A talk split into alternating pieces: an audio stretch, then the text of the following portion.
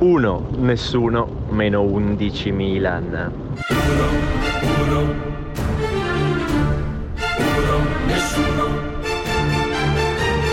1, nessuno, nessuno, 100 Milan. 1, nessuno, 100 Milan. Di Alessandro Milan, con Leonardo Manera si danno ai messaggi oscuri i nostri ascoltatori, messaggi che capiscono solo loro, lui nella sua testa non ho capito niente, comunque va bene, o faccio finta di non avere capito. Grazie caro ascoltatore, voglio bene anche a te, perfino a te, pensa un po'. E complimenti per questa annata spettacolare, preludio di annate spettacolari e folgoranti, ci siamo capiti.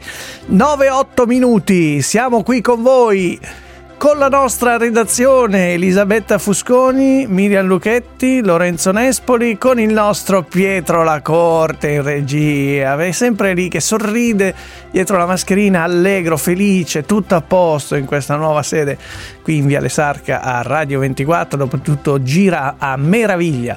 E allora con il tuo sorrisino sotto la mascherina, tra le labbra, eh? Anche se ci nascondi qualcosa Petruzzo, tu lo sai. Diamo l'appuntamento ai nostri ascoltatori a domani, no, non è chiusa la puntata, volevo dire diamo... Eh, l'appuntamento a tra poco con le vostre telefonate. 800 24 0024 se ci siete oppure mandate i vostri messaggi al 349 238 6666 siamo anche in diretta su Facebook? no. Sì, siamo in diretta su Facebook? Questo è il grande mistero. Tutti i giorni forse in audio perché il video perché non buco abbastanza lo schermo? È per quello, non sono abbastanza bello per essere proponibile in video? Eh, mannaggia ragazzi, ma non pensavo che fossimo così dei censori. E invece in redazione lo sappiamo, abbiamo dei gran censori lì.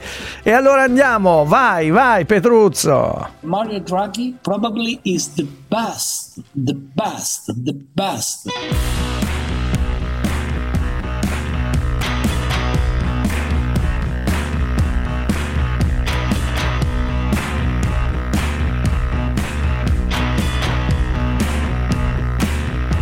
Bronca.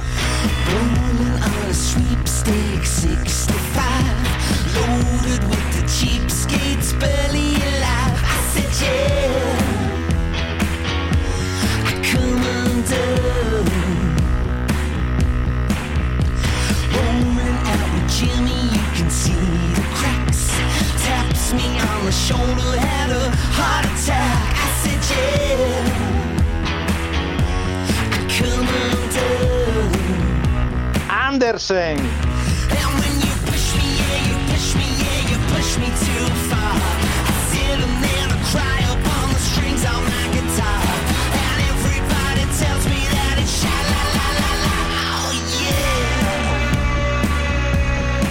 Sempre con la risatina sulla eh, faccia. Eccola lì.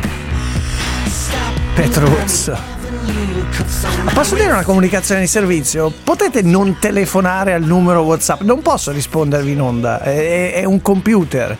Mi risponde una, una, voce di un computer, eh, semmai. No, non, non, non, possiamo rispondere. Mandate i messaggi, ma non, non chiamate.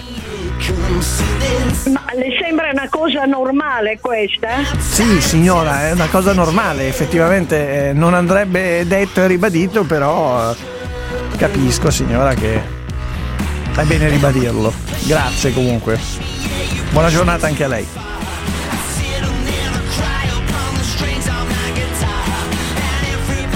Allora, è un paese in cui si possono fare le domande? Si possono fare le domande? Ieri dicevamo di questa inchiesta della Procura di Bergamo, nella quale eh, ci sono delle intercettazioni, le ho viste all'Arena di Giletti, le pubblica la verità, poi le hanno pubblicate un po' sui vari giornali, in cui ci sono Guerra dell'OMS e Silvio Brusaferro dell'Istituto Superiore di Sanità che si incontrano, Guerra si incontra col capo di gabinetto di Speranza in merito a un rapporto messo a punto da Zambon, ex funzionario si è dimesso dell'OMS a Venezia che ha fatto un rapporto nel quale praticamente c'è scritto che l'Italia non era così pronta con i piani pande- antipandemia, non erano aggiornati e in questo incontro si dice, eh, alla fine di questo incontro, Guerra scrive a Brusaferro, il capo di gabinetto, sottinteso di Speranza, chiede se si può far affossare, far morire questo rapporto se nessuno lo tira fuori. Allora, ieri, se avete visto il report, è stato sentito Zambon, poche parole, e lui dice che secondo lui anche il ministro sapeva tutto. Vogliamo sentirlo? No, ma è un paese in cui si possono fare delle domande? Mi pare che si possa affermare con certezza che è stato ritirato per motivi politici. Che ruolo ha avuto Speranza secondo lei in questa storia? Sembra che Speranza sapesse tutto, tutti hanno una responsabilità a partire dal, dal ministro, eh, il capo di gabinetto, eh, l'Istituto Superiore di Sanità, tutte le persone che vengono citate nella chat evidentemente sapevano, cose che non sapevo neppure io. Un paese che fa le domande è un paese in cui il primo che intervista il ministro della Salute e Speranza gli chiede: Scusi, eh, ministro, c'è questo signore Zambon che dice che lei sapeva tutto. Possiamo sapere anche noi cittadini italiani se lei sapeva, se era informato? In tutto, in tutto, il paese, per carità il paese, non so quanti erano, 600, 700 quelli in piazza di Io Apro, però non è andata benissimo.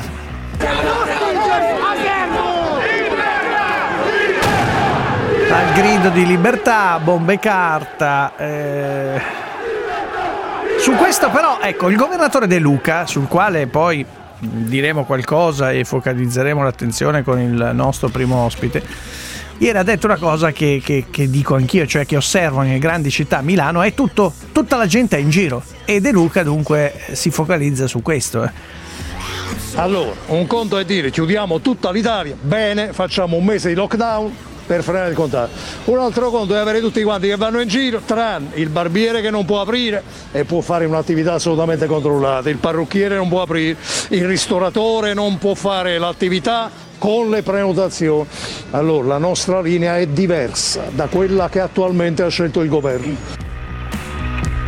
È la linea diversa. Qui pone la questione che il mio graditissimo ospite eh, che introduco ha già posto varie volte in altre chiacchierate che abbiamo fatto e cioè il tema, non so, io lo riassumo così, magari sbagliando, più che il federalismo siamo al feudalesimo in cui ci sono dei eh, signorotti, qualcuno l'ha definito il viceré, giustamente, relativo al regno di Napoli.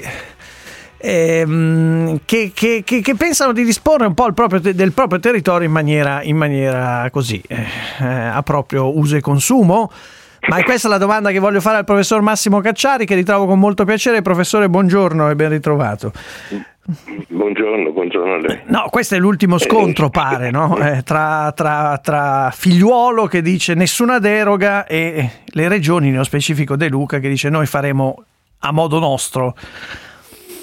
Perché c'è un vizio, come ho detto più volte, c'è un vizio all'origine non funziona, non funziona il meccanismo dei rapporti tra istituzionali, costituzionali, tra regioni e poteri centrali, c'è poco da fare. Mm. E lì nel, nel, campo delle materie di competenza reciproca eh, eh, dove regioni e Stato dovrebbero funzionare insieme, eh, la riforma degli anni dello, dello scorso, anzi del, del 5, del 6, non ricordo più, ha, ha ulteriormente confuso le acque, cioè, quindi il vizio è a monte, dopodiché certo fanno di tutto per evidenziarlo, è mm. chiaro.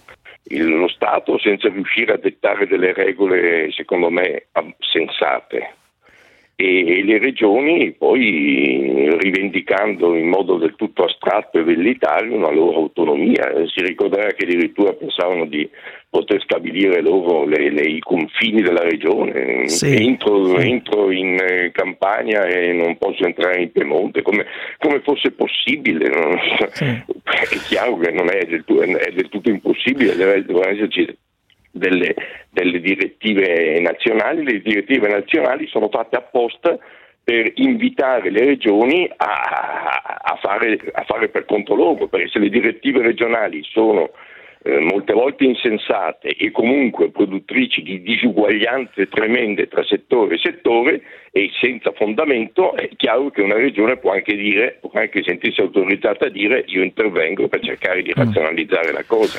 Sì, oggi, oggi Michele Serra su Repubblica è lui che in maniera anche un po' ironica eh, e preoccupata scrive in attesa della secessione della campagna se ci dividiamo su una questione sanitaria mi chiedo cosa farebbe l'Italia delle regioni davanti a una grave crisi internazionale, che ne so, una guerra, per cui le regioni leghiste con la bene amata Russia. No, veda, veda Serra è molto di- divertente, però Sì. il paragone non ha alcun senso. No, certo, Perché se certo. eh, la- la Costituzione stabilisce con chiarezza che la guerra è, La guerra è un- è un ambito nazionale, Repubblica, mentre la Costituzione dice che la sanità Eh, è eh, competenza della regione. È qui il tema, è qui il tema. Se è competenza della appunto, regione, la regione quindi- fa quel che vuole, cioè fa quel che vuole nei beh, parametri beh, sostan- nazionali. sostanzialmente, sostanzialmente sì, perché la, la sanità è competenza primaria, anzi diciamo è l'unica competenza reale che hanno le regioni. Il 70% dei bilanci regionali va alla sanità. Eh. E quindi di cosa si va in cerca? Ma come si Cioè, se riequilibra facciamo- questo? Se facciamo delle leggi, delle norme o delle riforme costituzionali prive di senso, Eh. però vogliamo che dopo producano comportamenti razionali. Ma quindi lei, professor Cacciari, ri- per esempio, auspicherebbe una ricentralizzazione del tema sanità oppure no? Eh, beh, que- questa, questa pandemia ha messo in evidenza come appunto le relazioni su questo tema non funzionino.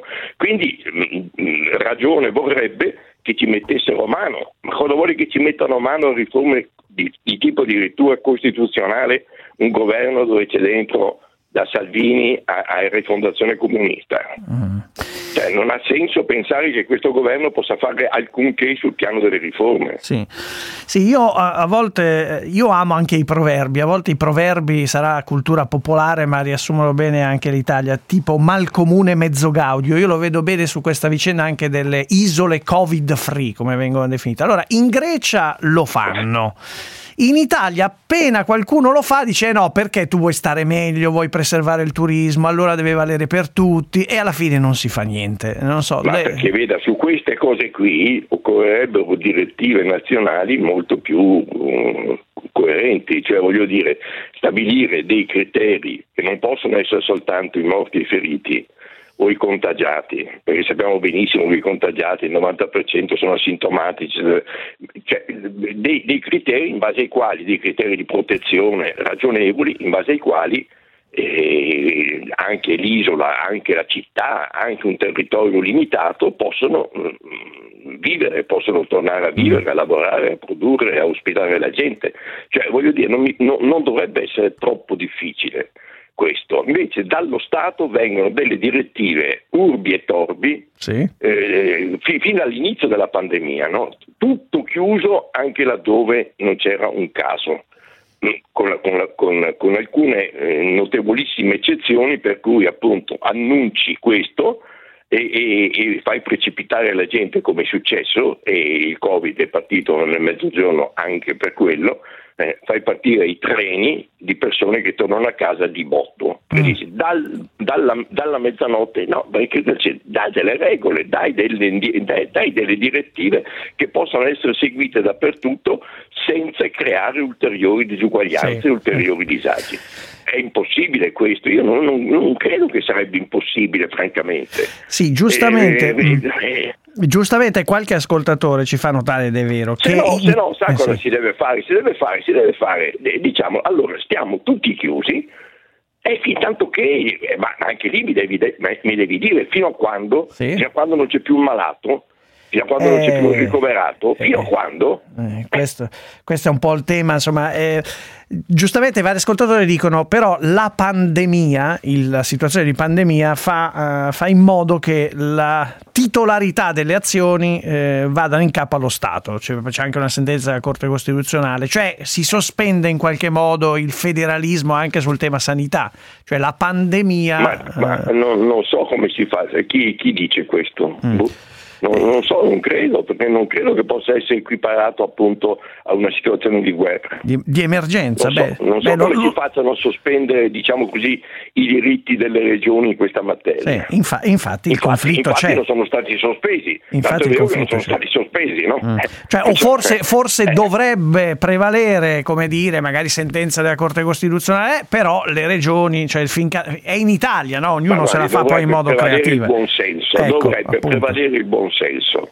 Dovrebbe prevalere il buon senso e il buon senso tra le altre cose dice che non capisco quale differenza sostanziale ci sia tra una regola che dice tu ristorante puoi aprire con tavolini da due distanziati di 150-200 metri, un chilometro Mm. e apri a queste condizioni da dire in zona arancione si aprono i negozi. Qual Sì. è la differenza? Ma guardi, io chiedo è anche- evidente che la gente si incazza, no? Eh. Perché non, ha, non c'è nessun fondamento scientifico alla cosa, zero. Dico- Zero. dico- aggiungo- Sfido qualsiasi virologo Sì. a dirmi che io eh, rischio di più eh, eh, in un negozio dove magari sto a provare i vestiti per mezz'ora, tre quarti d'ora, che in un ristorante dove sono eh, Sì. rispettate norme di protezione quelle- come quelle che ho detto, cioè, mh, dire, cioè, tu in questo ristorante hai due tavoli per 2000 metri quadrati. Sì. Aggiungo- la regola, anche la più, eh, ma, ma- ma non ha senso dire tu stai chiuso e l'altro apre. No, aggiungo questo, professor Cacciari, in autogrill si può pranzare perché eh, chi viaggia deve mangiare, In- nelle mense aziendali si pranza giustamente Si- per i lavoratori. pranza, certo, Un poi- ristorante ma non ho capito che fortuna, differenza ma per abbia. Fortuna, ma per fortuna tutti i settori industriali stanno lavorando, per fortuna. Per fortuna. Certo. Ma certamente io, eh, io che ho un albergo dico, ma scusate un momento, eh, qual è la maggiore, eh, diciamo, il, cioè, io rischio non- maggiore. La mia non è un'industria? La mia non è un'industria? Cioè, l'automobile, la meccanica, il tessile, eccetera, quelli sono, va bene, sono industrie, devono lavorare perché sennò il paese va a remengo. Invece il turismo no, non è un'industria. C'è No, qualche anzi. differenza se prendo due tonnellate di ferro e le trasformo in un'automobile o se prendo due tonnellate di carne e le trasformo in bistecche? Sì, sì, eh, no, no, ma è chiaro che non c'è differenza. E di- Non è valore aggiunto, non è valore aggiunto. Qualche economista mi può spiegare la differenza? Mm. E Però, qualche solone al governo mi può spiegare la differenza? Sì. E qualche scienziato mi può dire la differenza? Però dare una data precisa non è rischioso perché ne abbiamo già date di date. Il, non il teatro. assolutamente eh, date. No, ma eh, guardi, non sto dicendo date precise, mi stiano dicendo qual è il parametro in base al quale io torno. Mi dicano quando non ci sarà più un malato, bene, aspetta, ci sarà più un malato. Quando non ci sarà più un ricoverato, me lo dicono. Quando ce ne saranno 10, quando ce ne saranno 20, ma mi devono dire qualcosa. Mhm. Non sto dicendo eh, una data assurda, mi sto dicendo quando si combinano alcune condizioni. Mi devono dire queste condizioni, o se no sto aspettando che cosa? Che cosa? eh, queste Dire, sono. Quando tutti gli italiani sono vaccinati, bene, tutti gli italiani vaccinati, allora muoviamoci a vaccinarci tutti, eccetera. Ma mi devono dare un'indicazione, non la data. Quando, sta- quando si Un verifica criterio, lei dice un criterio. I criteri, i un criteri, criterio, un criteri per- criterio, un criterio, Mm, un criterio, un criterio qualsiasi, quello che vogliono, un criterio.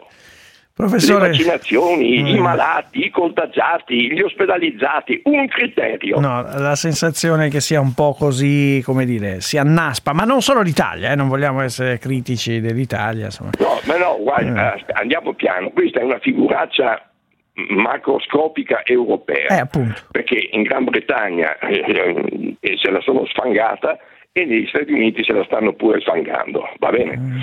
C'è l'Europa che ha incasinato tutto sulle vaccinazioni, sui contratti con le imprese, eccetera, eccetera, e l'Italia che è quella, malgrado quelli che vanno continuamente in giro, speranze in testa, a dire di essere i più bravi della classe, quelli che hanno i dati peggiori. Questi sono i fatti. Un po' purtroppo Questi sono i fatti. È così. Profe- Professore, io la ringrazio, Massimo Cacciari, grazie per essere stato qui. eh. Ci, sentiamo, ci sentiamo presto e ovviamente eh, il dibattito è aperto. Effettivamente la domanda è questa, cioè, che differenza c'è tra un autogrill aperto e una mensa aziendale aperta dove le questioni di sicurezza vengono rispettate e un ristorante chiuso? Cioè non, non credo che in un autogrill ci sia meno possibilità di contagio che in un ristorante o che si possono mantenere situazioni di sicurezza maggiori rispetto a un ristorante se al ristorante si dice tot persone, distanza tra i tavoli, insomma quelle cose che sappiamo quando hanno, quando hanno riaperto come la questione dei teatri. Ha detto dai, dai, che oggi Franceschini dà le sue regole. Ieri si era diffusa questa idea. Mascherina per tutti, FFP2, un metro di distanza e tampone quando si è diffusa questa idea, io ho detto: vabbè, chiudeteli, lasciateli chiusi che fate prima. Ora Franceschini pare abbia detto: non ho mai ipotizzato l'idea del tampone. Figurarsi se uno per spendere 10 euro per andare al cinema deve farsi un tampone da 40 euro. Cioè, capite? Ma effettivamente questa del tampone pare che sia stata una follia messa in giro, boh, da qualcuno, non lo so. Comunque, dai, che se si spicciano, riusciamo io e Manera a fare una bella serata per celebrare la chiusura della stagione dei teatri, che è il chiuso, chiudono a fine maggio praticamente, non si va più a teatro, al chiuso, al chiuso, ma ci sono i teatri all'aperto, dai, ottimismo, ottimismo, vai Pietruzza, tra poco.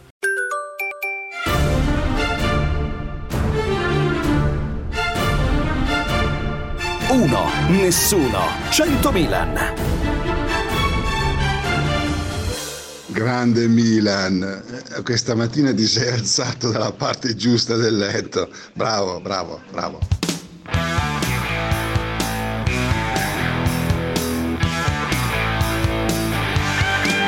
A regime.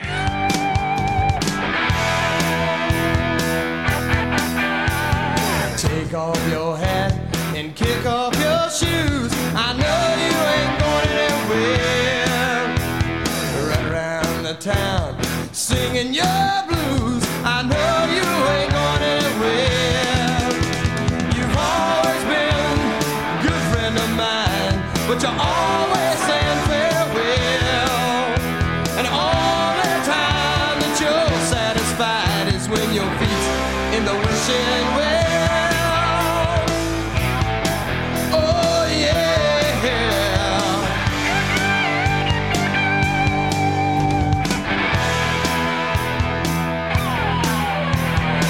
2000, ma il Ministro della Salute non può non sapere che il piano pandemico non è aggiornato.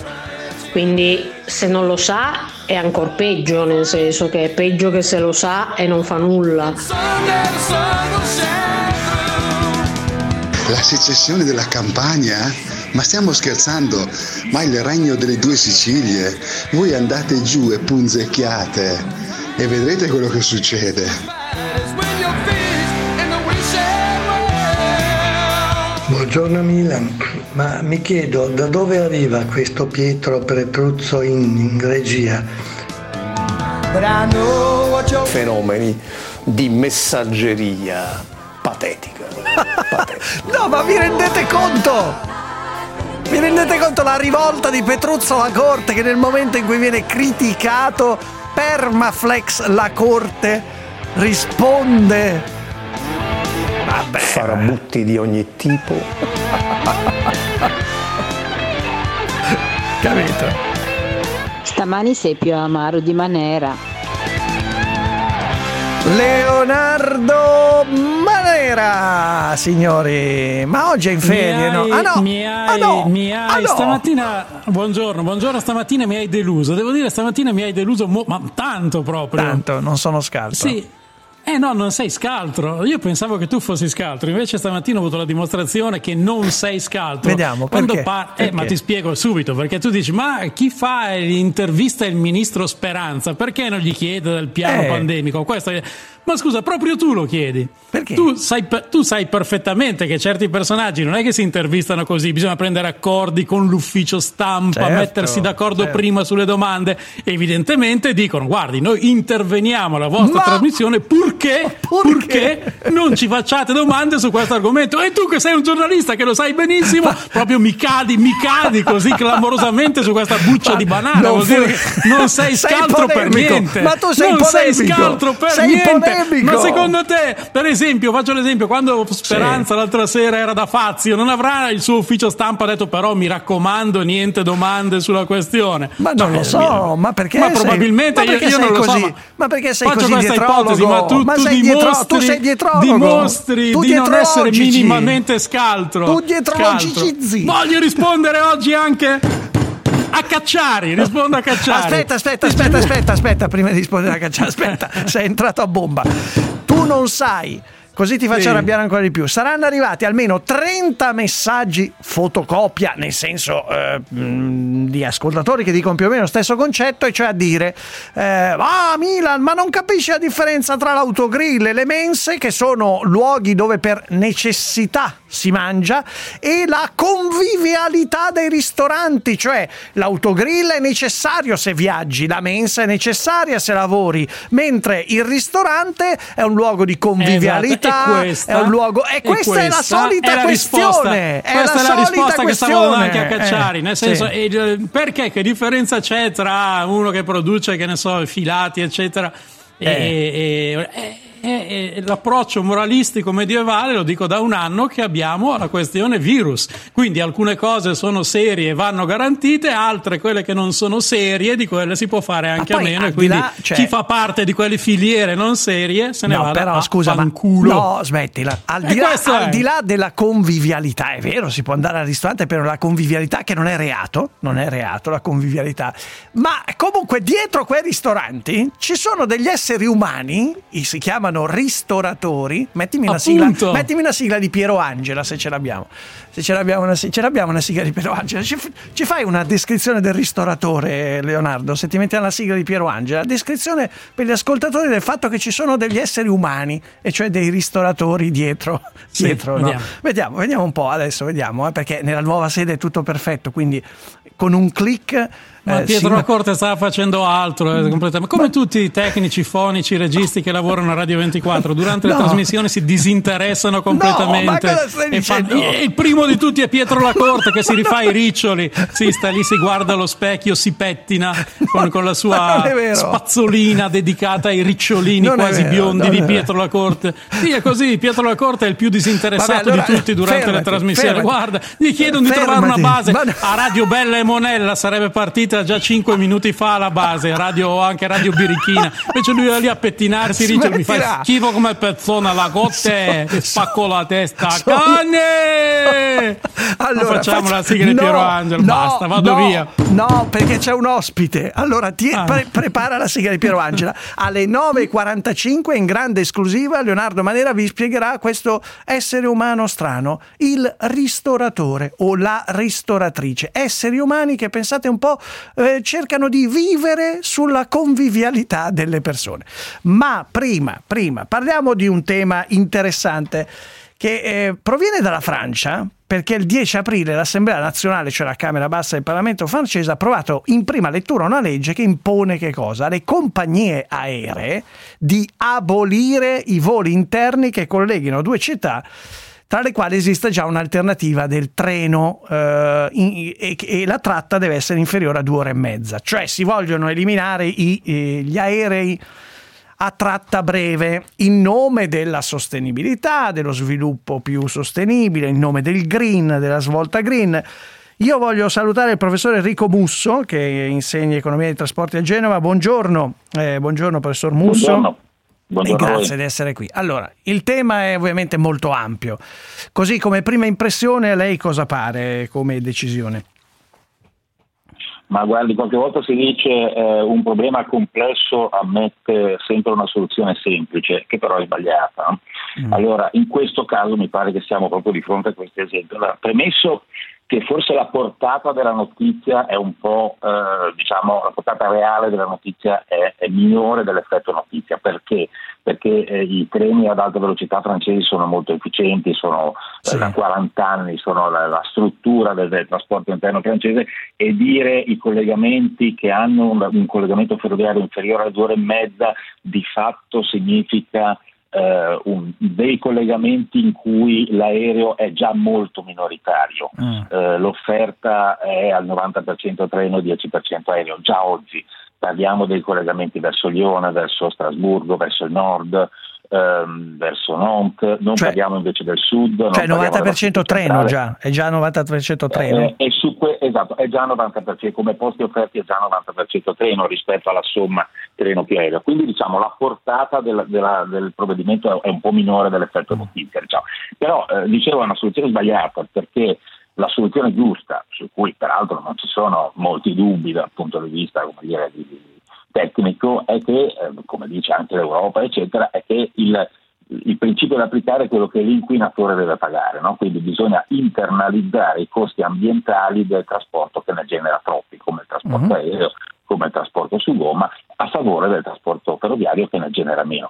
Ma questo si fa eh, in qualche modo tassando in qualche forma il trasporto inquinante Sì. affinché in un contesto che rimane concorrenziale le persone possano liberamente scegliere Liberamente una volta No, qui c'è il tema, costi, diciamo, c'è il tema della libertà, quindi lei dice inquinare, eh, tassare Eh. magari le, le- le- le- compagnie aeree, in questo caso lo diciamo, che però eh, c'è il rischio si, eh, si riverrebbero sui, sui viaggiatori magari aumentando i biglietti, però lei dice tutto Certamente, questo certamente. crea un Ma circolo giusto, vizioso allora- per prendere l'aereo e quindi uno poi sceglie il treno. Quello, quello che è sbagliato, quello che è sbagliato è limitare la libertà, ma soprattutto limitare la concorrenza, perché dalla concorrenza si avvantaggiano non i produttori, ma i clienti, gli utenti e quindi i cittadini stessi. no? Eh, quindi questo secondo me è la, è la strada sbagliata, dire questo trasporto inquina di più, allora lo aboliamo, domani allora diciamo anche il trasporto su gomma inquina più di quello su treno, quindi aboliamo anche quello, quindi aboliamo anche i camion e poi le conseguenze le vedremo nei supermercati. Professor diciamo. Musso, allora, questo que- aspetti, questo tema ieri l'abbiamo affrontato proprio in redazione tra di noi parlando e c'era invece, eh, Mhm. come dire, alcuni in redazione che eh, dicevano, eh no, ma se noi demandiamo, non demandiamo per una volta alla politica le scelte anche magari impopolari, magari che possono apparire illiberali, ecco, no? o limitanti la libertà, eh, non risolveremo mai il problema. Cioè la politica, se vuol fare una svolta davvero coraggiosa per la sostenibilità green, eh, assuma anche delle decisioni, eh, come dire, di questo tipo, altrimenti eh, non, non ne usciamo più. Ne ho anche, ne ho anche per, la, per la politica, per la politica Eh. francese in questo caso, perché questa misura è stata presa sull'onda di una serie di misure proposte da una eh, nominata eh, Convention Citoyenne, Convenzione cittadini per il clima. E al di là del- del- di questi termini molto rivoluzionari, fanno molto la rivoluzione francese, quindi sono molto, molto fighi. In realtà, eh, diciamo, questa convenzione è fatta di cittadini estratti a sorte, quindi la politica ha detto io non ci metto le mani e invece faccio i cittadini estratti a sorte che decidono. Io capisco che possiamo anche estrarre a sorte uno che va a fare al posto mio il corso di economia dei trasporti all'Università di Genova, io vado ai giardinetti a dare il granone ai piccioni.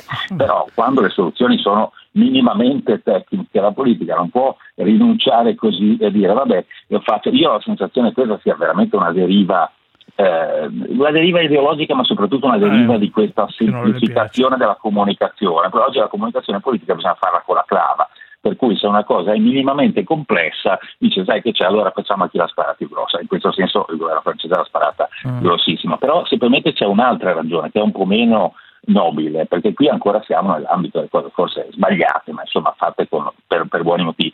Eh, non dimentichiamo che la, la concorrenza di cui stiamo parlando vede in scena ehm, ehm, una, una- le, ferrovie francesi che sono pubbliche, eh. la Francia è molto lenta e restia a applicare i principi della liberalizzazione richiesti dall'Europa, le ferrovie francesi sono di fatto pubbliche, mentre le compagnie aeree lo sono meno perché non c'è Mhm. solo Air France su queste tratte e comunque anche Air France eh, la partecipazione Stato, dello Stato francese nel gruppo Air France KLM a questo punto è del 15%.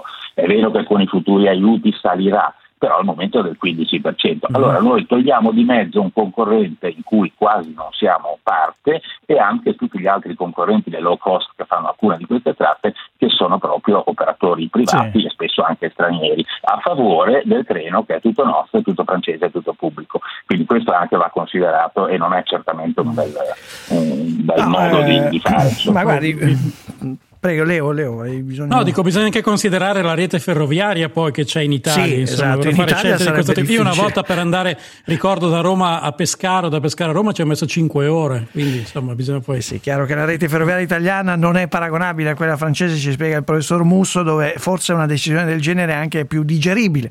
Però c'è anche il tema proprio in sottofondo. Intanto, professore, noi la ringraziamo, ma è un tema magari che riaffronteremo perché è un tema ovviamente molto ampio. Ripeto, Enrico Musso è ordinario di economia dei trasporti all'Università di Genova.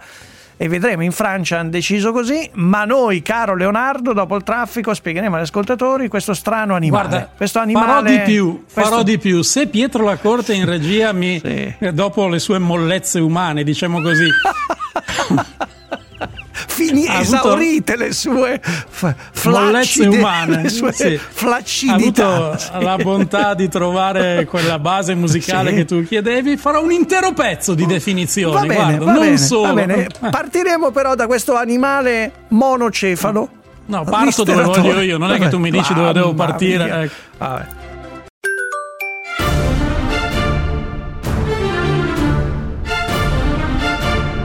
Uno, nessuno, 100 Milan.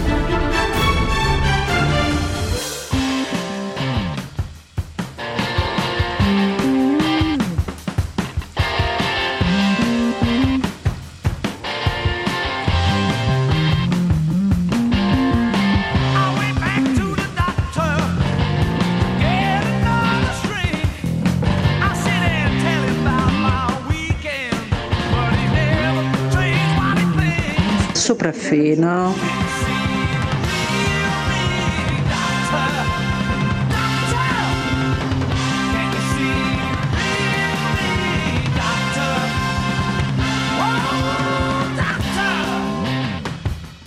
Maniera ha ragione, ormai Milan è servo del potere.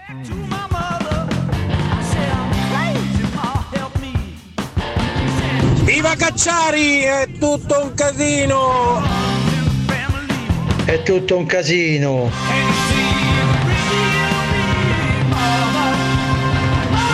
Buongiorno, qualcuno può spiegare come mai la Sardegna, che era bianca, nell'arco di 15 giorni circa è diventata rossa? Come ha fatto?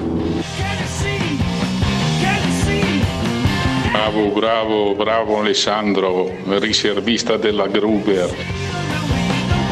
Milan, la tua redazione continua a censurare, ma io me ne frego. Ai, ai, ai.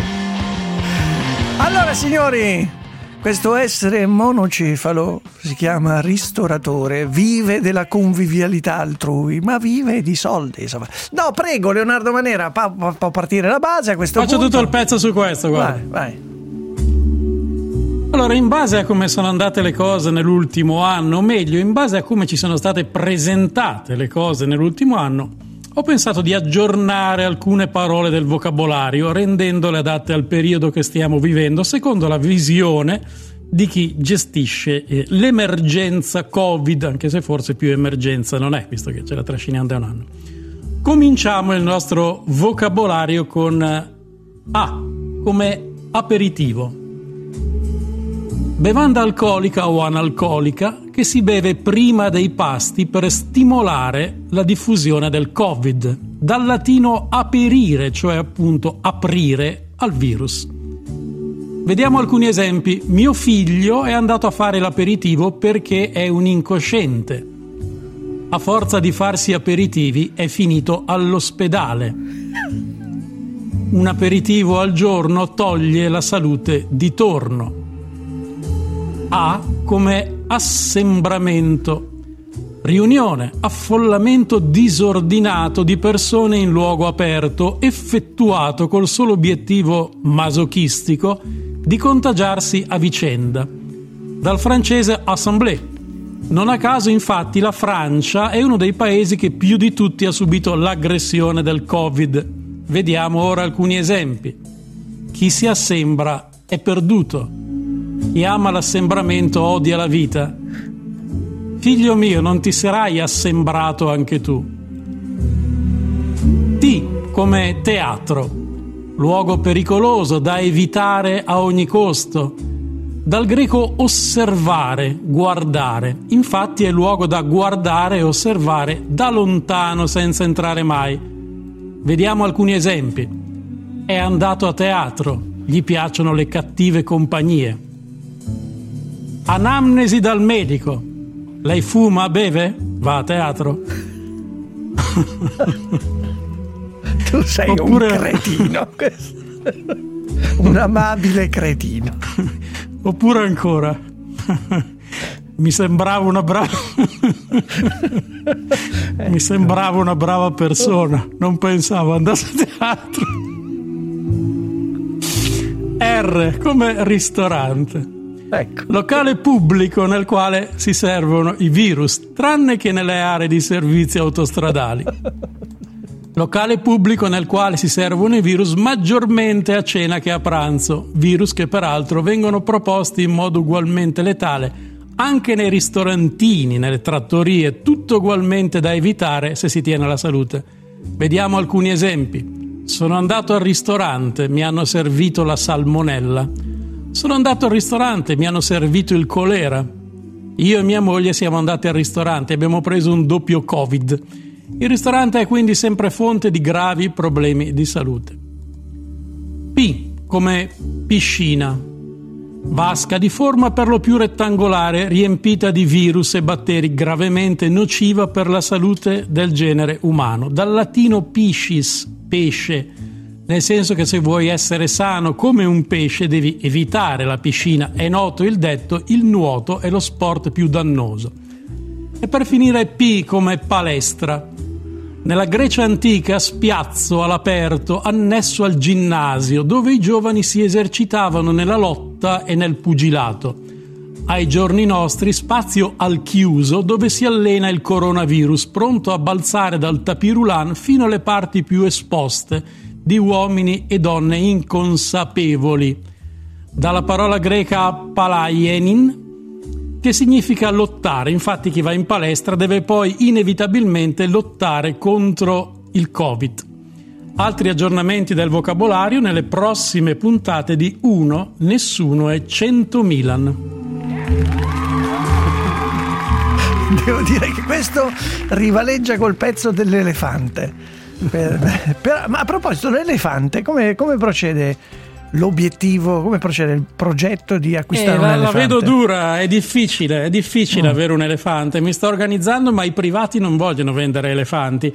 Devo cercare qualcuno, qualche privato che abbia un elefante nascosto. Sai che magari ci sono quelli che hanno i giaguari, i coccodrilli. Ecco, faccio non- questo appello. Chi non ha un elefante No, in qualcuno giardino? c'è, ti Qualcuno ricordi c'è, anche in c'è. Scarface eh, c'era Sì, quello sì. che aveva il, co- aveva il coccodrillo, se non ricordo male. difficile però da nascondere il- l'elefante. Vabbè, però. ma sicuramente qualcuno c'è qualche, qualche privato, qualche zoo che vuole dismettere un elefante. Mm. Ecco, mi contatti, io lo posso ospitare qui sul terrazzino di casa mia. Sì, abbiamo fatto tutti i rilievi tra l'altro da- col geometra comunale che è arrivato l'altro giorno. Regge, regge, pare che regga il peso, sì. regge il peso, regge il peso e niente, e vuole acquistare un elefante.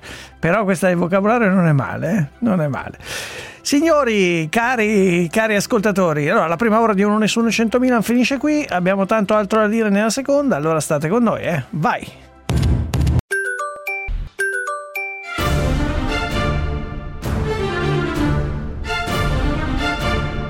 Uno, nessuno, 100 Milan. Leonardo Manera.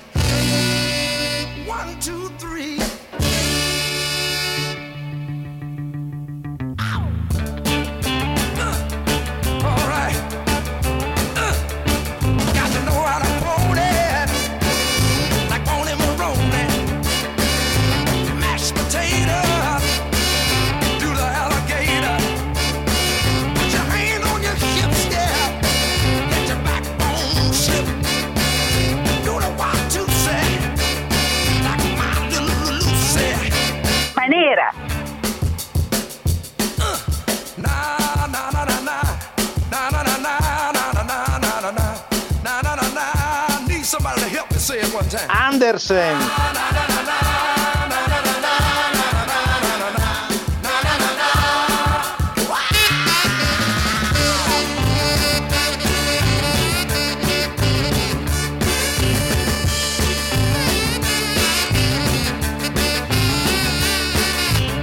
Leonardo, sei un grande. L'unico difetto che hai è quello di essere un attore e quindi spargi il virus. Ciao Manera, sei geniale.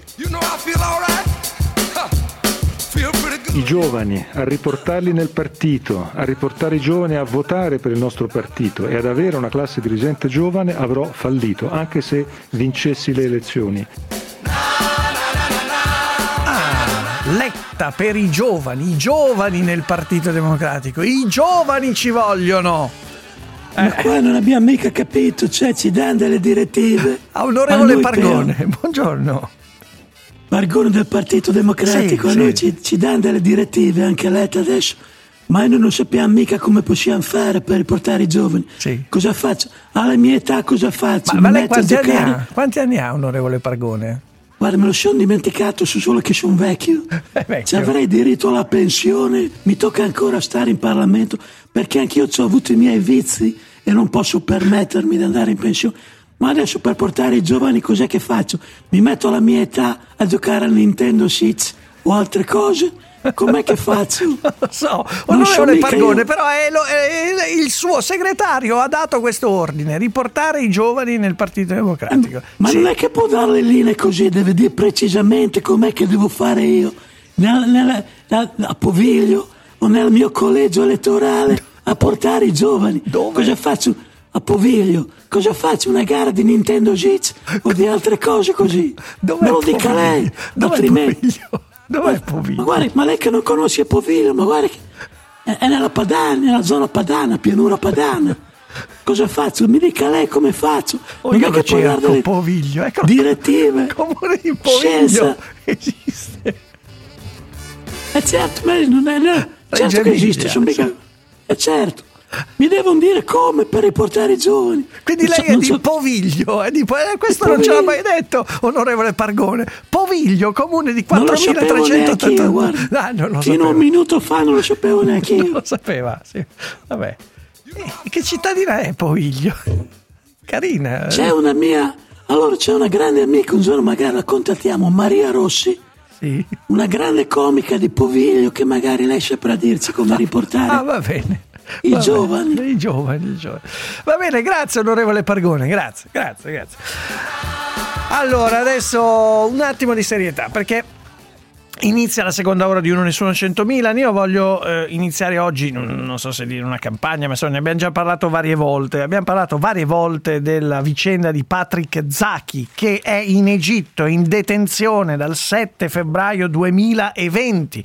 Invito tutti oggi a leggere il racconto che Francesca fa, Paci fa della la fidanzata di Patrick eh, George Zacchi che è riuscito finalmente a trovarlo in carcere. Non so se Leonardo hai visto anche questo mm, bellissimo gesto che ha fatto Zacchi, cioè le ha consegnato, gli ha consegnato un libro eh, di Garcia Marquez, 100 anni di solitudine, e c'è questa, questa scritta in un italiano che a me piace leggere in un italiano un po' così approssimativo, ancora resetendo, cioè eh, resistendo. Grazie per il supporto tutti, tutti. Patrick Zacchi, questo è il messaggio che ha lanciato proprio nel giorno in cui al Senato si inizia a discutere una mozione per dargli la cittadinanza italiana, aiutarlo a essere salvato è lì dall'8 febbraio. Perché lo dico? Mm, E da oggi mm, manderemo, lo manderò magari varie volte, l'appello di uno dei più cari amici di, di Patrick Zacchi. Il nostro, eh, il nostro Lorenzo Nespoli l'ha raggiunto, si chiama Mohammed Azen e ci lancia questo appello eh, al popolo italiano. Un appello che, eh, che adesso, che adesso sentiamo, eh, lo troviamo, lo troviamo nel, nei, nei- come dire, nei file eh, di apertura. L'appello di Mohammed Azem. Mi chiamo Mohamed Azem, sono uno dei migliori amici di Patrick Zaki e membro della campagna Libertà per Patrick Zaki. Chiedo al popolo italiano di continuare a supportare Patrick perché la pressione internazionale è l'unica arma di protezione dalle sistematiche torture che i detenuti subiscono in Egitto. systematic torture that detainees face in Egypt. Magari nei giorni prossimi conosceremo anche un po' di più di Mohamed Azem, amico di Patrick Zacchi, con questo appello nel giorno in cui Leonardo leggiamo dai giornali, continuiamo a vendere eh, come dire, anche contratti militari, facciamo contratti militari con l'Egitto. Questo è un grande tema, è un grande tema insomma, che, c'è, che c'è di sfondo. Comunque, eh, poi nei prossimi giorni vorrò sentire anche gli onorevoli Lia, Lia, Quartapelle, per esempio, che sta portando avanti questa mozione di cui si discute in Senato per dare la cittadinanza a Patrick Zacchi. Eh, la fidanzata dice: L'ho incontrato, i suoi occhi non brillano più, sta perdendo speranza di avere giustizia. In ogni caso, Luigi da Mantova, buongiorno. Luigi. Salve, ascolti, eh, buongiorno, allora eh, io ho chiamato per questo, ma è una cosa molto eh, semplice. Sì. Beh, intanto innanzitutto sono contento di ascoltarvi perché siete sempre presenti sul pezzo e avete sempre delle parole belle e buone su tutti e per tutti. Però devo fare un appunto. Bene. Beh, la mattina quando inizia Milan non dice mai buongiorno, anche stamattina. Perché? Sì, questo è vero, è vero, è vero, con- concordo Eh, con mi lei, dispiace è un atteggiamento così, spiacevole, galante, educata non buongiorno sembrerebbe. radioascoltatore. Eh, Mi sì, dispiace, mannaggia. ma guarda che glielo dico con simpatia, No, non ma adesso, adesso sto, sto- sto cercando di far mente locale. Come cavolo inizio le trasmissioni? Guardo, guardo gli occhi Eh, persi allora, di siamo Elisabetta Fuscone. oh, buongiorno, a- cioè non buongiorno, sa- eh, saluta i suoi collaboratori, eh, Sì. la giornata inizia con Sì, eh. Manera, però radioascoltatori, buongiorno, il buongiorno, non lo dice. Non lo dice mai, Buongiorno. è come se volesse escludere quelli che alla fine Quelli gli che danno il l'ascoltano. pane, perché eh, certo, perché la in radio realtà, si regge su sa- chi ascolta, adesso quindi escludendoli. No, no, sa- sa- no, no, ma fa bene, fa bene. Eh, Luigi, sai come inizio in genere? In genere inizio commentando la presigla, che in genere è una presigla ovviamente di gente che mi bastona e quindi... Eh, siccome il- eh. quando è dalla Gruber o dalle altre persone Sì. le dice buonasera Buongiorno, buonasera, ah, tutto eh, educato, sai, guardi, l'educatone, fa l'educatone. Ecco, Vabbè, ma adesso Guardi. lei dà la stura maniera Ma- per, ma- per massacrarmi. mia? Sì, beh, beh, ovvio, non Ma è che è dalla parte sua, è contro di me, che è diverso. che è diverso. Sa qual è la differenza? sorridere adesso su queste cose, Sì, eh, certo, certo. È come quando si è sposati a tanti anni con una persona, Eh. la si dà per scontata, non si saluta più la mattina, poi si va e si esce a cena con una persona nuova. Porca Sì, miseria, ma sai che, Luigi, eh. Luigi veramente mi ha dato, una. Io da domani, da domani non posso iniziare la trasmissione senza dare buongiorno agli ascoltatori. servono per questi con le bacchette. eh, Ma sai no, ma lei fa davano- bene, ma ha richiamato all'ordine. Da domani, oh, segnare, da- ragazzi, da domani se non saluta i radioascoltatori, cioè, non, non si può andare avanti. Eh, ha, ha fatto Niente, bene, allora Luigi. La saluto mille e buongiorno. Grazie. Buongiorno anche a lei, caro radioascoltatore. Buongiorno Luigi da Mantova. Grazie. No, ma Sei è- ben maleducato. Mia madre avrebbe detto sei ben maleducato. Dai, su. Però tu non è che appena uno entra in ziga devi. devi... Cioè, uno apre una fessura e tu. Bram, No, devi- io, io allora, io noto solo che Radio 24 ti dà da mangiare da Eh. quanti anni? Ve- più, più di 20, una Sì, ventina, sì, e tu io ormai dai per scontata la cosa, non saluti nemmeno gli ascoltatori che con Ma loro io non ascolto, saluto appunto. neanche qui in onda quando arrivo, cioè in redazione. Cioè, Fusconi saluta, io no. Miriam Poi mi invece vai da Lilly no. Gruber, buonasera, un atteggiamento completamente di... E questa è la differenza di comportamento che risulta spiacevole agli occhi di chi guarda e ascolta. C'è un uomo da due facce. Due facce. Sì, Giano, Giano Milan. Ti prego, vai al traffico. Pietruzzo.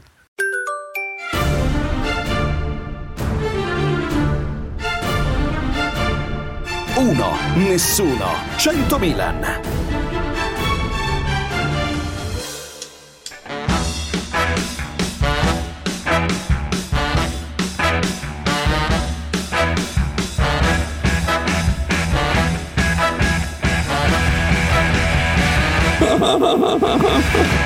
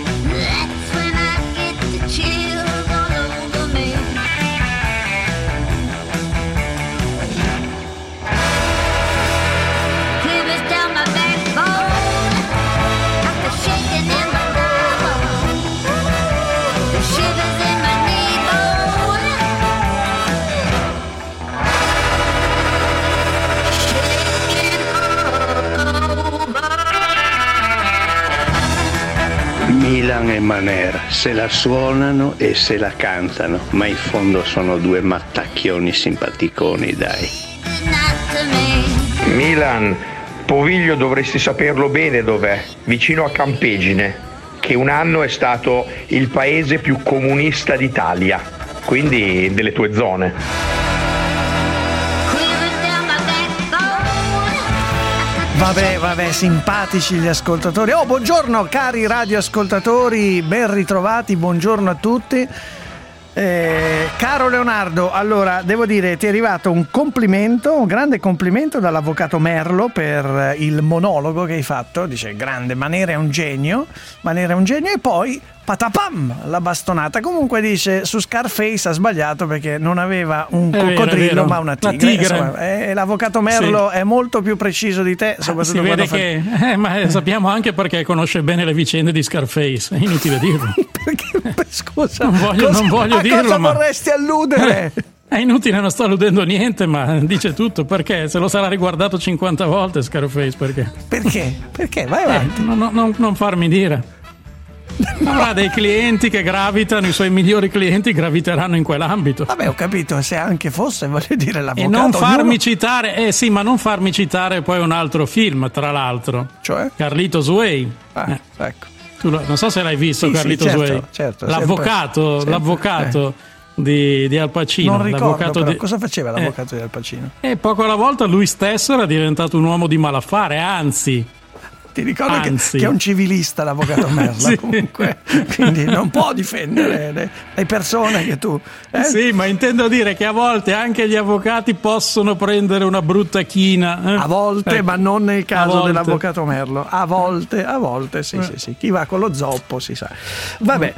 Allora signori, adesso, adesso eh, alle ore 10 e 23 minuti vogliamo dare il buongiorno a un imprenditore. È, Danilo Dadda che è amministratore delegato della Vanoncini SPA. Buongiorno, buongiorno Dadda. Mm, grazie Buongiorno. Alessandro, buongiorno Leonardo. Perché, beh, intanto voi fate edilizia sostenibile, siete a Mapello, se ho capito, no- eh, 90 dipendenti più o meno. eh, questo- Sì, sì, esatto, più o meno. Sì, Ah, sì, corretto. Però noi la- l'abbiamo chiamata perché insomma questa vicenda ci ha molto incuriosito. Allora, io l'ho letta così ma ce la spiega. Cioè, lei dà 100 euro a chi dei suoi dipendenti legge un libro e poi, eh, come dire, dimostra con, e ci spiegherà come di averlo letto. Giuro, ma io l'ho, l'ho letta così la vicenda. Ce la spieghi?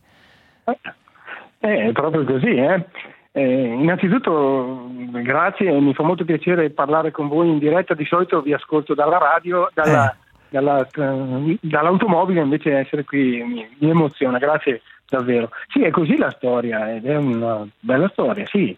Eh, succede che mh, eh, io ho proposto qualche titolo, una sessantina di titoli, di libri prevalentemente di management che volevo condividere con i miei collaboratori e nelle riunioni di coordinamento che abbiamo in azienda già pianificate durante tutto l'anno, riunioni commerciali o tecniche, ho pensato perché non condividere la lettura che facciamo. Eh, in che modo? Eh, A turno uno legge un libro e lo presenta ai colleghi.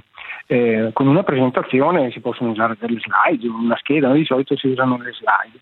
E- ed è successa una cosa straordinaria, bellissima.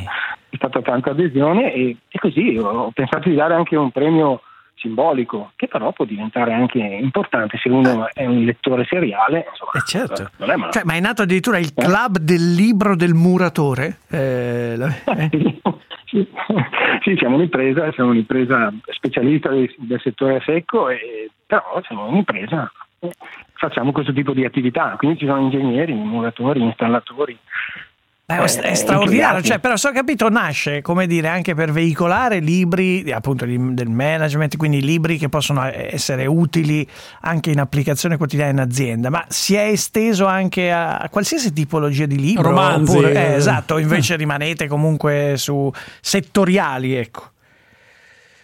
Ah no, ma eh, sì, eh, eh, siamo partiti con dei libri diciamo un pochino tecnici o di management, poi però sa, qui ci sono degli ingegneri che si emozionano leggendo i dati tecnici dei materiali termoriflettenti stratificati, ma non tutti si, si emozionano per quelle cose lì. quindi, Quindi poi eh, si- eh, insomma, eh? Ci si è allargati a Quindi libri, poi- a libri un po', un po' così, diciamo un po' più divulgativi per tutti, mettiamola così, un po' più inclusivi.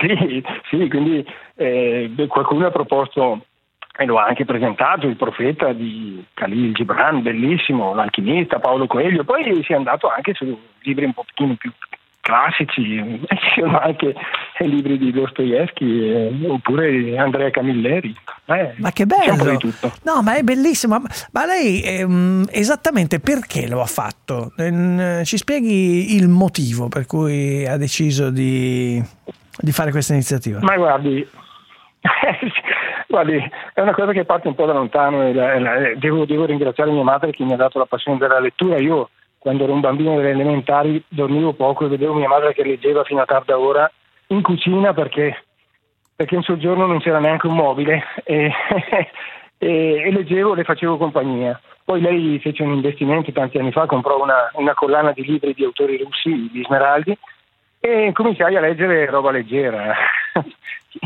I fratelli Karamazov in avanti. e,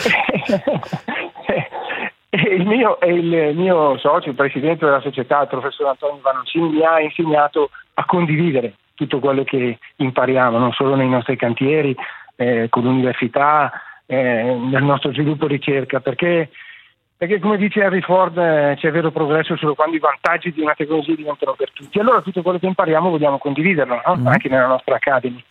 E così abbiamo pensato anche le nostre letture di condividerle. Sono anche un consulente di una società, eh, il maestro Paolo Ruggeri eh, mi ha iniziato a questo tipo di attività di lettura e di condivisione. Allora abbiamo fatto questa iniziativa eh, in azienda e che, che- che, eh, che non- pensavo fosse un'idea sì, normale, mentre invece per il successo che sta avendo. Ma no, ma è un'iniziativa Quindi lodevole, praticamente cioè, sono straordinaria. 100 euro per Esatto. ogni libro letto. Ma Sì. dip- dipende anche dalla lunghezza del libro, perché altrimenti uno si legge 10 libri piccoli, per esempio. Non potrebbe fare. Fantastico, è vero, eh, c'è anche un po' questo rischio, però eh, sa, il libro può essere piccolo, ma il contenuto può essere veramente fantastico. Eh sì, Allora, ma non le conviene fare, per esempio, 10 centesimi Eccola per pagina, una cosa guarda, così. fi- l'imprenditore Manera. l'imprenditore Cioè, Manera. ma scusa, ci sarà una differenza se uno legge Guerra e Pace o Guarda, piuttosto che, ma che sai- un libro da ma 100 scusa, pagine? ma una- un animo poetico come te, Leonardo Manera, adesso la mette Sì, così in ma maniera essendo un grezza imprenditore, sul- sulle, un imprenditore pagine. guarderà sicuramente anche Ah, l'aspetto economico. Mamma mia, ragazzi. Danilo Eh, Certo, risponda a infatti sì. Manera, risponda a Manera, sì. Eh, guardi, eh, eh, eh, guardi, lì eh, il discorso è che sono anche un po' pigro, no? Eh, un certo- e sono sempre combattuto col tempo, ne abbiamo sempre poco, allora ho detto, ma come faccio a leggere più libri possibile? Ho detto, guarda, che- allora, delego, delego la, la lettura dei libri, quindi lo faccio leggere a qualcun altro, così me lo racconta E io- poi- è come se ne avessi letti di. Ecco, vedi, No, oh, è vedi- una cosa bellissima. Ovviamente arrivano i consigli, per esempio, suggeriscono questo libro scritti sul pensiero medievale di Umberto Eco, 1300 pagine, interessantissimo ed economico per l'azienda. eh, vedi? Ci vuole almeno un Fantastico. mesetto, almeno un mese per leggerlo. E, e vabbè, qualcuno anche, qua- cioè, le leggo le due cose di ironia, perché davvero stanno arrivando, ma come io sapevo e come è giusto, tantissimi elogi per questa iniziativa. Eh, legge- fate anche la visione della corazzata Potiomkin durante le partite della nazionale. Si potrebbe proporre questo. Scherzo. No, no, no, qui, si, qui si cazzeggia parecchio, si parla di calcio Eh. e, e quindi no, no, si vedono le partite, altro che Sì, come mancherebbe altro. No, no, ma devo dire che, ehm, beh, ma complimenti, cioè nel senso che davvero io non ho, non ho beh, per questo abbiamo voluto chiamarla, spiegare questa iniziativa.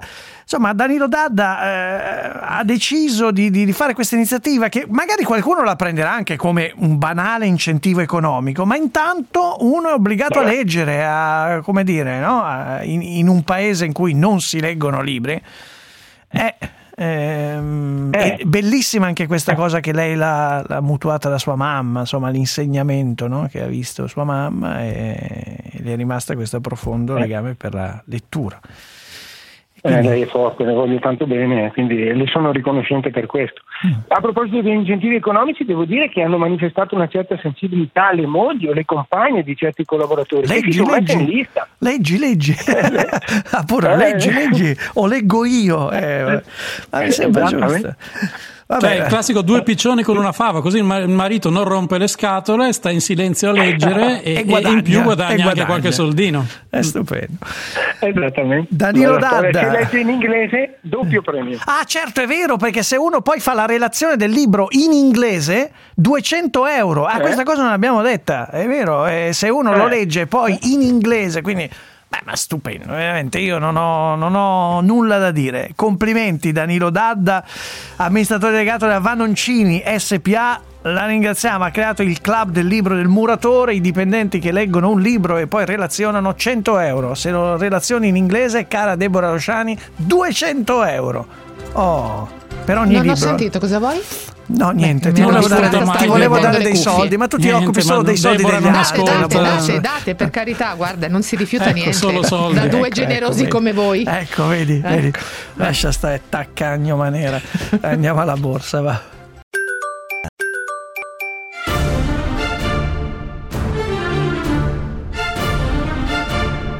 Uno, nessuno, 100 Milan.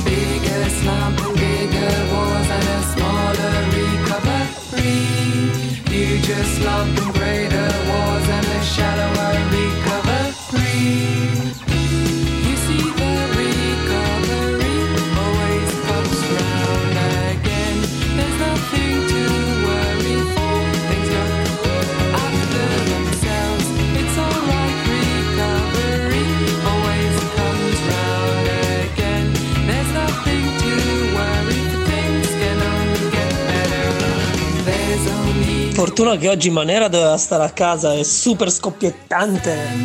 There's vero. A pallettoni. Milan e Manera, buongiorno, vi ascolto andate e ritorno. Buonasera Alessandro Milan, eh, giornalista e conduttore di Uno Nessuno 100 Milan su Radio 24.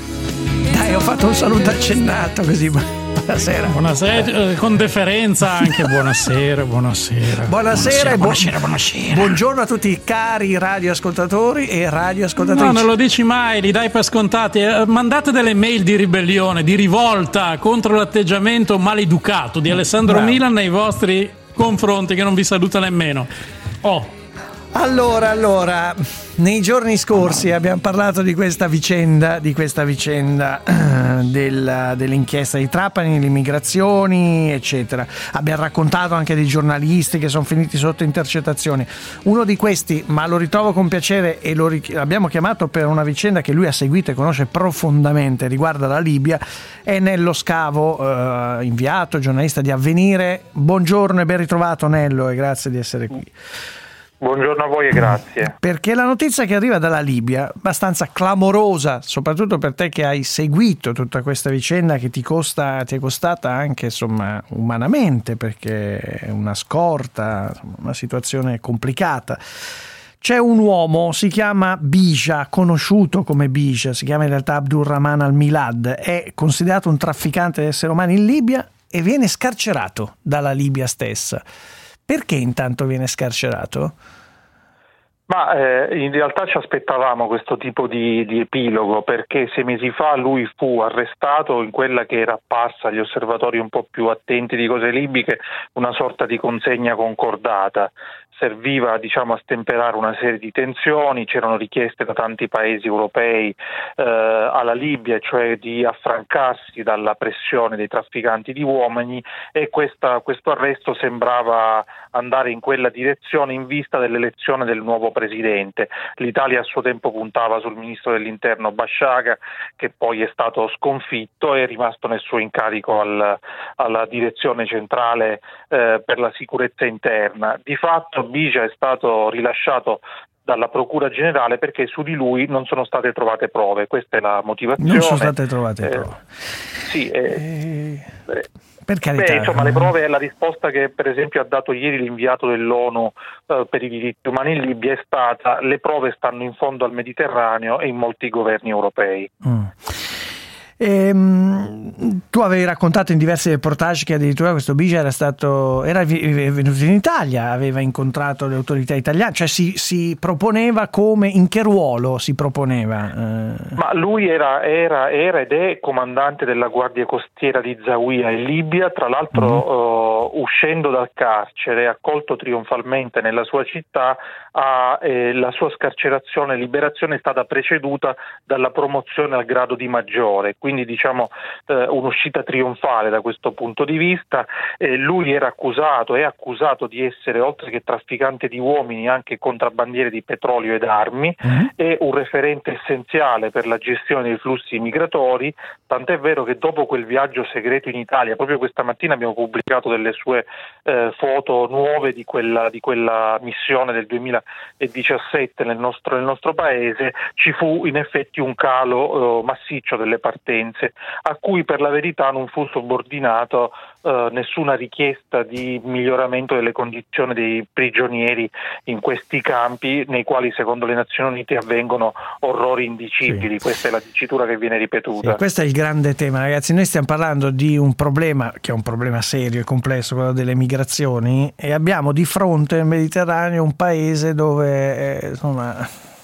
Mm, Dai, non è che le regole proprio vengano rispettate come, come- come da noi, ecco, non è che possiamo No, paragonarci. soprattutto è utile ricordare che solo per equipaggiare la cosiddetta Guardia Costiera Libica, che poi, come ha ricordato ieri anche il comando della missione navale europea, eh, l'ammiraglio Agostini, italiano, dunque esistono, esistono diverse milizie del mare libiche, questo viene ammesso perfino dalle autorità, ma all'Italia è costata oltre 800 milioni di euro fino ad ora senza riuscire ad ottenere nessun miglioramento delle condizioni appunto nei- dei diritti umani sul, sul terreno.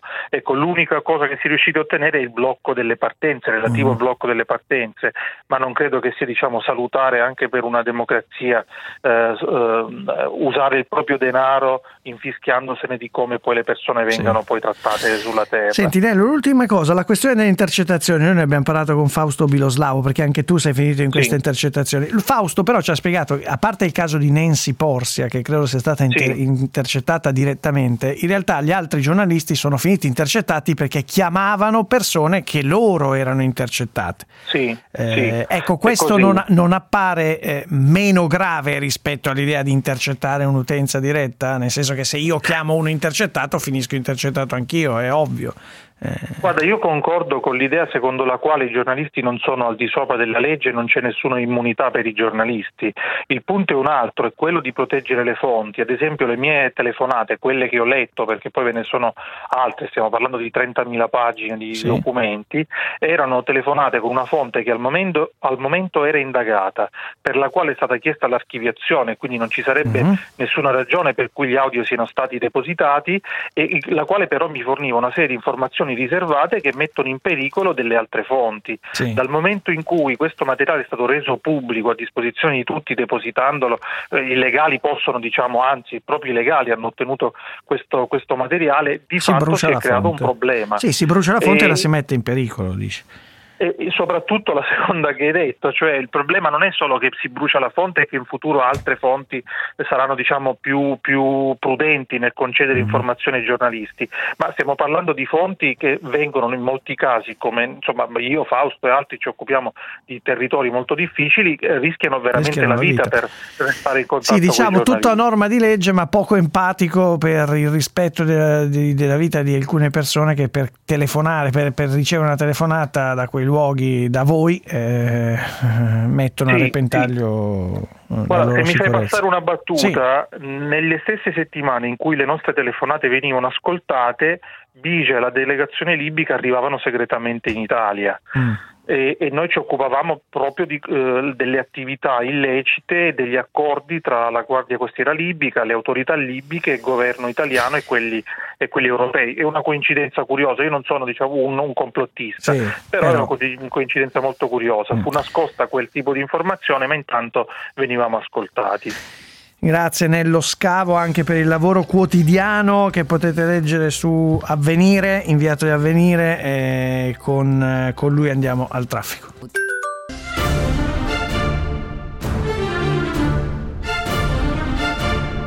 Uno, nessuno, 100 Milan.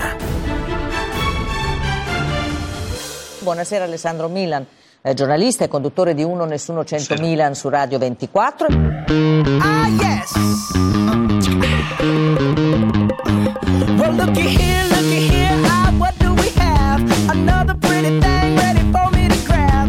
But little does she know that I'm a wolf in sheep's clothing. Cause at the end of the night, it is her I'll be holding. I love you so. Hey, that's what you'll say.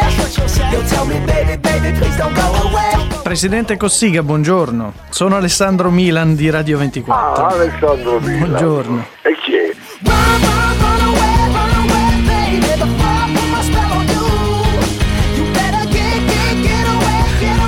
Buongiorno, la racconteremo tutta questa vicenda, tutta fino in fondo.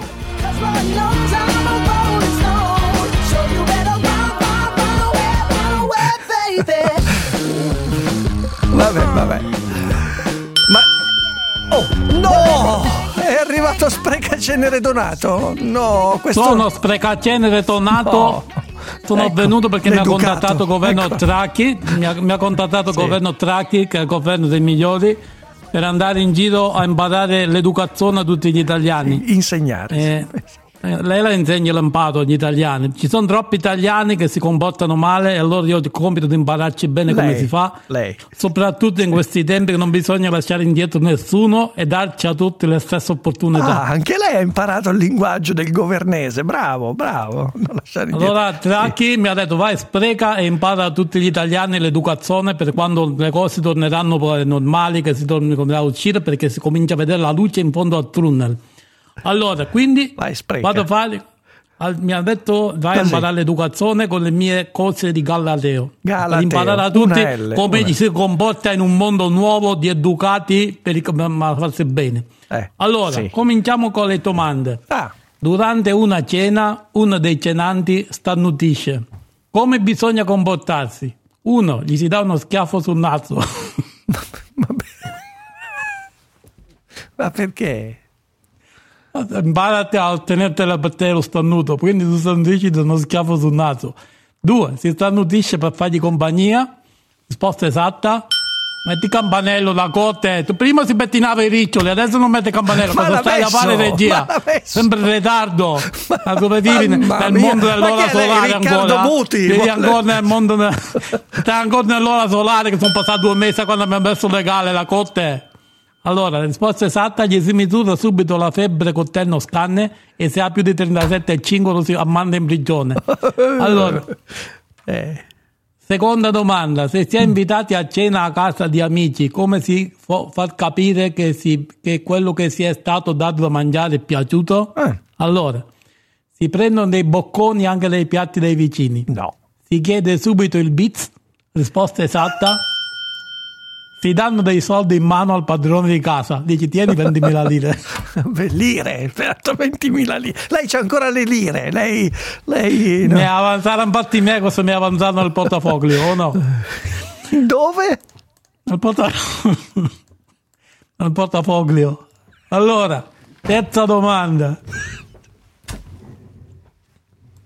Sto cane qui che continua a dire spacco la testa. No, no. Tengo lì altro che la sede nuova. Mi La- piace la- la- la portafoglio. distru- Eh. La distruggo ammazzate con la sede lì di via la Starca.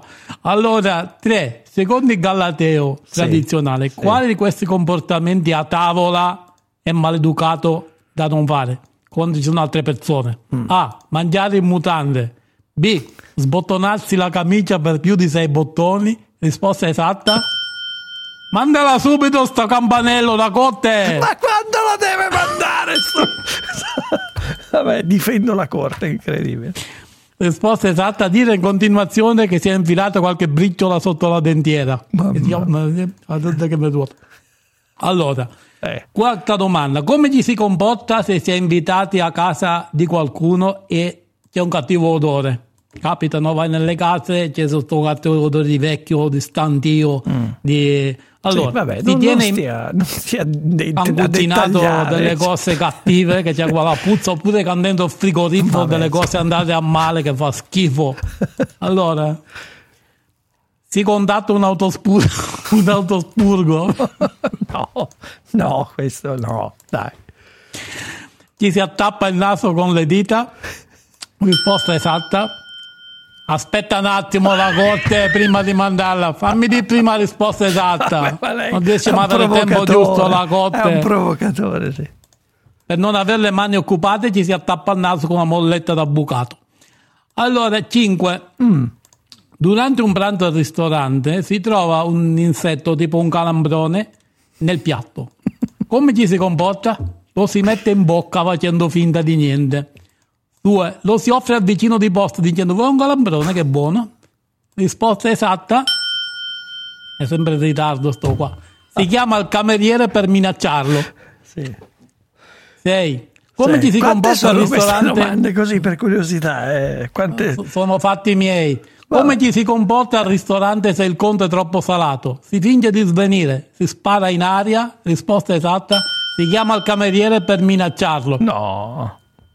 Facciamo le ultime tre o quattro. ma come Allora, non lo so forse una due ce ne stanno come ci si comporta al piano bar se il musicista fa delle canzoni che non piacciono? Mm. Uno, si grida al musicista che non sa fare il suo lavoro, dice smetti la canna, ti spacco la testa, No, fai no, schifo sarà suonare. sempre educazione però Si mette la musica del telefono a tutto volume attaccandola a una cassa Bluetooth. Risposta esatta. Si stacca la spina dell'organetto il musicista e si ci mette a cantare al posto suo. Vabbè vabbè Facciamo l'ultima. Facciamo... Ah no, non la No, faccio. no, no, a che no. ora chiudiamo? E adesso praticamente spreca Allora- cenere, io la farei parlare per ore e ore perché insomma il suo messaggio è importante, come le ha detto Draghi, vai, spreca. Come ci si comporta se mentre si fa l'amore suona il telefono? No, dobbiamo finire. Si dice aspetta che guardo chi è e magari non rispondo. Si risponde cercando di mantenere la concentrazione. Si cerca di finire di fare l'amore il più presto possibile prima che finiscono gli squilli. Si velocizza. Zam zam zam. Va bene, a domani spreca cenere, cioè non lei, a domani cari ascoltatori e ascoltatrici, buongiorno, buona giornata, a domani. iRobot Roomba. Risparmia fino a 200 euro sui modelli top di gamma. iRobot.it Vi ha presentato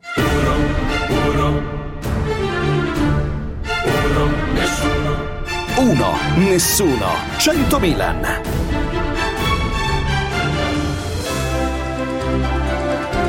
Maledetto Nespoli.